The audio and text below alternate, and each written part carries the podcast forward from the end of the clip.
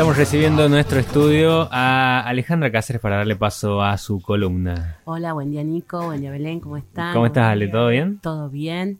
Este, bueno, hoy como esta, eh, durante esta semana se celebraba el Día del Orgullo, ¿no es cierto? Vamos a ver eh, cómo se relaciona la música popular con la diversidad de género, ¿no? Tremendo. Porque la música se encuentra ligada a nuestra necesidad de comunicar no solamente sentimientos, sino también experiencias, vivencias. Como dice Simon Fried, que siempre yo lo menciono en este espacio, que es un sociólogo, un sociólogo británico, que fue el primero en estudiar el rock ¿no? como fenómeno social, él dice que la música es particularmente poderosa en su capacidad de eh, eh, de, interpeladora, en el sentido de que trabaja con experiencias emocionales que son intensas. Es decir, la música nos permite identificarnos con aquello que dice la letra de una canción o con una melodía.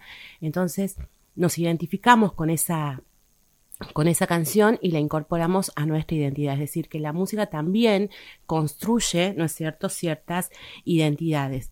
es decir, que nosotros incorporamos canciones a nuestra vida. Eso es lo que, lo que quiere decir, ¿no? Y así como incorporamos canciones a nuestra vida, también lo incorporamos esa música a nuestros cuerpos. O sea, la música nos da un sentido subjetivo del ser social, o sea, nos, nos, ofrece una experiencia de identidad colectiva, ¿no? Eh, no es solamente un reflejo que está por fuera de ella misma, o sea, de la música, sino que produce lo social, crea subjetividades, experiencias y ciertas formas de estar en el mundo, ¿no? Entonces, de eso hablamos nosotros cuando decimos que a través de la música se construyen identidades, a través de las letras y las melodías de las canciones, ¿no? Y esas, em, esas identidades implican puntos de adhesión o puntos de contacto entre distintas personas que comparten, ¿no es cierto? En este caso, cuando hablamos de música, ciertos gustos em, similares, ¿no? En cuanto eh, a los gustos musicales, musicales, digamos, y siempre se construye en relación de otros, es decir, eh, para diferenciarnos, ¿no? La identidad se construye en, el sentido de la diferencia con otros que no son eh, iguales a nosotros o que no pertenecemos, digamos, al mismo grupo. Como para que se entienda esto, ¿no? De la identidad, eh, de la identidad colectiva. Y a través de la música podemos expresar un montón de, de, sentimientos o de sentires, ya lo decía yo, dolor, amor, odio, amistad. Y en ese sentido es un medio para poder manifestar también el inconformismo, ¿no? Y en ese sentido de manifestar lo que, lo que nos produce inconformidad, es utilizar la música para manifestar eh, este, ciertos sentimientos y ciertos eh, pensamientos de la comunidad LGBTIQ, ¿no? O sea, que se ha podido identificar como, como un colectivo o como una comunidad, obviamente que es subalterna en el mundo en el que vivimos, ¿no? Entonces, a través de la música ha podido expresar como decía, esos sentimientos, esas eh, posturas en cuanto al modo de pensamiento, eh, no solamente a través de las canciones, sino también de todo lo que rodea la música, es decir, desde la puesta en escena, el vestuario, el ritmo, la performance en sí, ¿no? Eh, es como dice Simon Fried, la música acompaña, moviliza, mueve y también conmueve. Entonces, en ese sentido es como una herramienta de expresión, ¿no? De manifestación de aquello que pensamos o de aquello que sentimos. Eh, en este espacio siempre hacemos eh, este, referencia a los mensajes ¿no? de las canciones cuando hablamos de diferentes temáticas. Y hoy voy a hacer referencia a un libro que ha sido editado por el INAMU. El INAMU es el Instituto Nacional de la Música en la página web tiene un repositorio digital de libros que se pueden descargar de manera gratuita y allí está este libro que se llama Por ese palpitar canciones para un desarrollo mutable. Es un libro... Ah, me encanta el nombre. Sí, es, es, es maravilloso. Desde, desde, el, desde el título ya invita ¿no? a, a leer. Sí. Bueno, es un libro muy lindo, como les decía, publicado por el INAMU, en donde se hace como una especie de playlist ¿no? O como una especie de banda de sonido escrita, narrada, eh, que bueno, que cuenta las luchas de la diversidad sexual. ¿no? Porque como dice este Roberto Jacobi, Roberto Jacobi es un sociólogo, es artista plástico también y es letrista de Virus, de esa banda este, tan importante dentro de la historia del rock argentino, junto con Federico Moura escribió muchas de las canciones de Virus. Él dice que las organizaciones que luchan por sus derechos se mueven en esa tensión de defender identidades, ¿no? Y en este sentido, esta playlist que digo yo de, de, libro, o sea, es un libro, pero tiene un recorrido de, por 25 canciones que están ordenadas de manera cronológica y de manera temática. Y esto me parece que está muy bueno rescatar, ¿no? En relación con la lucha del colectivo LGBTQ+, que es em, este criterio temático, ¿no? Porque va desde el miedo pasa por el silencio, la organización, la visibilización y termina en el orgullo. ¿no? Es decir, canciones que hacen referencia cronológicamente, empezando desde la década del 60, ¿no? hasta nuestros días, pero que van pasando por todos esos estadios emocionales, para ponerle un nombre, ¿no? que implica la lucha por los derechos de este colectivo, este, como les decía, bueno, subalterno dentro del mundo en el que nos toca vivir, ¿no? Y son canciones que como les decía, son 25 canciones, un listado de 25 canciones donde están las letras, donde está eh, la historia de los autores y más o menos de qué, de qué hablan estas canciones. Son canciones que resistieron. El desprecio homofóbico y también, este, bueno, la dominación patriarcal, ¿no? Y en ese sentido, de algún modo son canciones de resistencia y también son canciones de empoderamiento, ¿no? Porque como, bueno, veníamos diciendo, la música es una expresión poderosa eh, para manifestar, bueno, la identidad y ciertos sentimientos como el placer, la furia, la belleza, etc.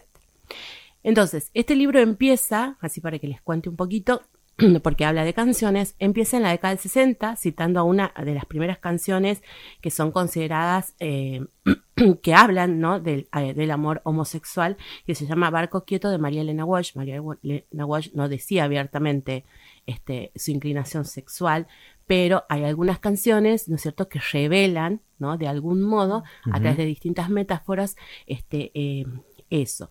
Eh, ¿Por qué empieza el, recorrido del libro en la década del 60? Bueno, porque justamente en el 69, cuando se produce la revuelta de Stonewall, ¿no? que da lugar a la marcha del orgullo que hasta el día de hoy este, este, se realiza.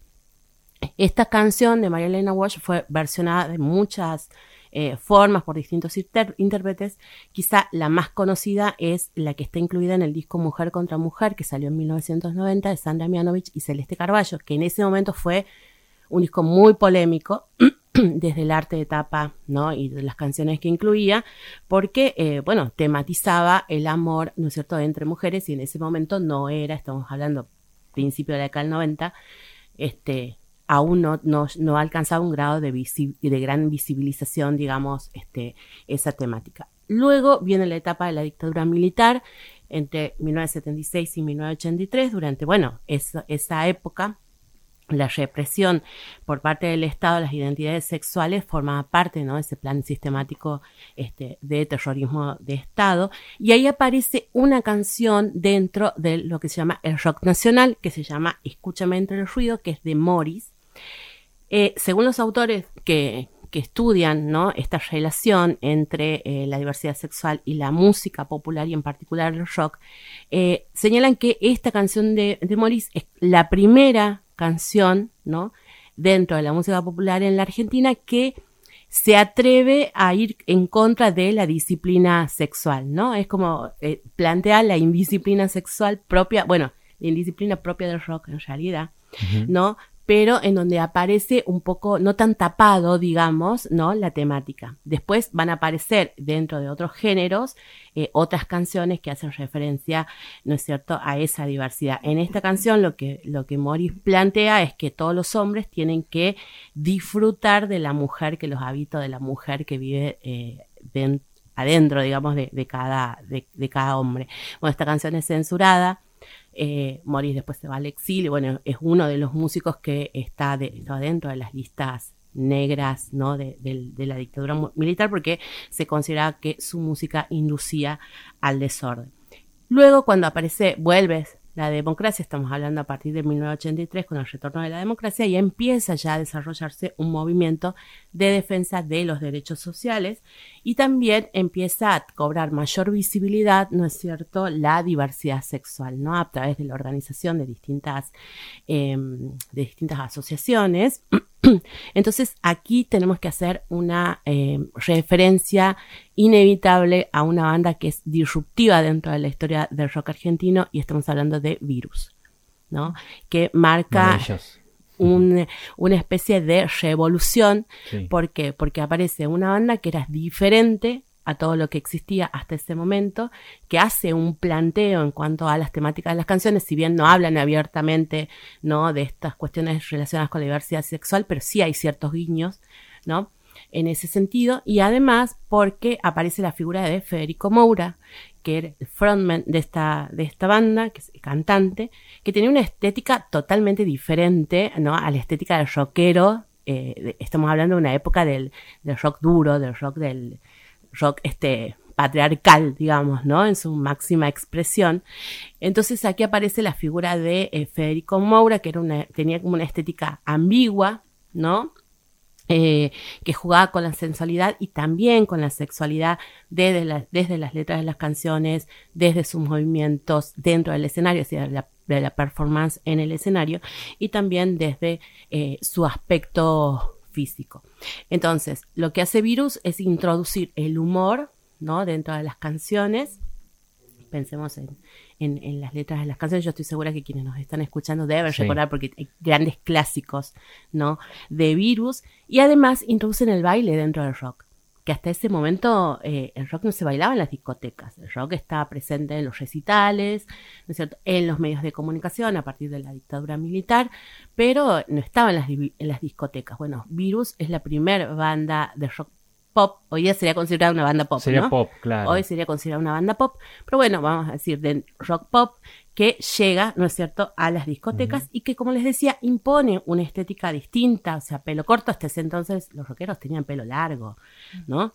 Maquillaje y una ropa un tanto, bueno, extravagante, preparada, ¿no es cierto?, para, eh, para el show. Y como les decía, generaban en las letras de las canciones ciertas eh, contraseñas o ciertos, eh, ciertos guiños, ¿no? Con el ambiente gay. Era considerada, eh, este, eh, Virus una banda cercana ¿no? A la, a la, comunidad gay, justamente por esto que les decía de las figuras, sobre todo de Federico Moura.